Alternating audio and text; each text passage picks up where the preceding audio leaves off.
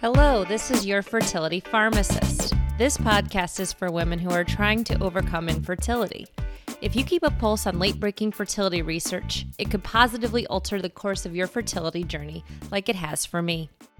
My intent for creating this podcast was to talk about new fertility research that will give women some much needed information to make more informed reproductive decisions. So, today we will segue from the economy stopping infection that's chewing through all of our news feeds and move on to infections in general and how they could impact children born from fertility treatments. Since I hope to become a mom someday, I find it especially interesting to learn what kind of additional risks that I would be placing on a child I bring into the world. Hopefully, you find this information interesting too. A few months ago, a study was published in Fertility and Sterility that looked at whether or not there is an association between how a baby was conceived and the impact that this mode of conception has on getting serious infections. It was conducted at the largest birth center in Israel, which is a country where the national law mandates that all citizens who need fertility treatments have access to them. Lucky Israel. This particular study was retrospective, which means that it is looking backwards at events that have already happened. It looked back in time at the medical records of infants born at this Israeli birth center between 1991 and 2014.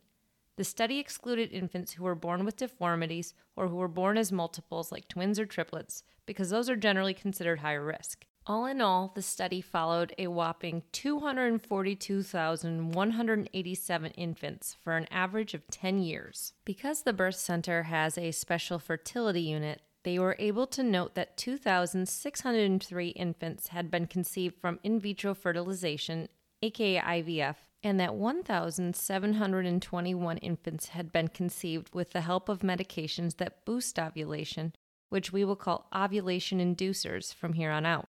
So, the study included roughly 4,300 infants born with reproductive assistance and 238,000 infants born from natural conception. Regardless of how they were conceived, all of these infants were followed until one of three events happened. One, they got an infection that brought them to the hospital. Two, they died from something unrelated to an infection. Or three, they turned 18, at which point they were no longer considered children. The average time that these infants and children were followed was 10 years. During this time, roughly 10% were hospitalized with one or more infections.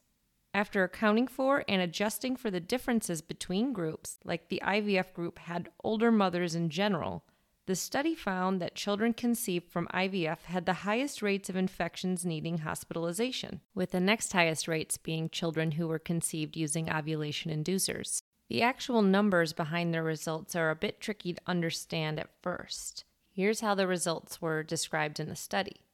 The hospitalization rates per 1,000 person years of follow up were 16.34 in the IVF group, 11.61 in the ovulation inducers group, and 10.19 in the naturally conceived group. What this means is if we watched 1,000 children from each group for one year, we would expect, on average, for 16.3 children from the IVF group to be hospitalized for infection. We would expect, on average, for 11.6 children from the ovulation inducers group to be hospitalized for infection, and we would expect 10.2 children from the naturally conceived group to be hospitalized for infection. Comparing the IVF group to the naturally conceived, that's just six more children in a thousand who would have been hospitalized for infection. If we break down the fractions even further, that's not even one child in a hundred additionally who would be hospitalized from the IVF group. The study provided a table that disclosed the frequency of infections by diagnosis, and the only area with a statistically significant difference for increased infections in the IVF and ovulation inducers groups was in the upper respiratory infections. What this means is that they did not detect differences based on mode of conception for any of the other types of infections they were looking at, which included ear infections, pneumonia, and stomach infections, etc. So, while the statistical method used in the study indicated that yes, there is a difference between children born from IVF compared to children naturally conceived, that doesn't automatically mean that the difference is large enough or important enough to impact medical practices. Personally, as a woman who hopes to become a mom with IVF, the small differences shown in this large study would in no way deter me from using IVF to conceive. If anything, the study has just led me to have more questions. One outcome I wish the study had provided were the number of deaths. The study stopped following children if this happened, but did it happen? How often and to which children? Also, were there differences in recovery time in the infections between groups? This information is likely available in their medical records, so follow up on this could be useful.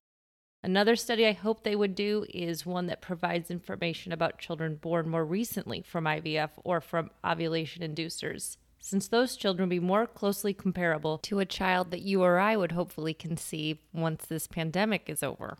When looking at heart studies, which I will likely cover in a later episode, they found that IVF children born in the 1990s had higher blood pressure compared to the naturally conceived. But this difference in blood pressure was not detectable in children born with reproductive help from the 2000s on. Similar to this blood pressure study, where the difference went away in the same timeline as the serious evolution of fertility techniques. I'm curious if the small difference found in the Israeli infection study winds up being even smaller for babies conceived in our own times with the current reproductive technology. Overall, this was a valuable study. It looked at a lot of data, which increases the ability to make useful conclusions. With this large amount of data, there was just one category that found a small difference in serious infections, so, this information is encouraging for women who want to use IVF or ovulation inducers to help them become moms. If you're curious to learn more details about this study, check out the webpage for this episode on this podcast's website, www.yourfertilitypharmacist.com. This is Your Fertility Pharmacist. Thanks for tuning in.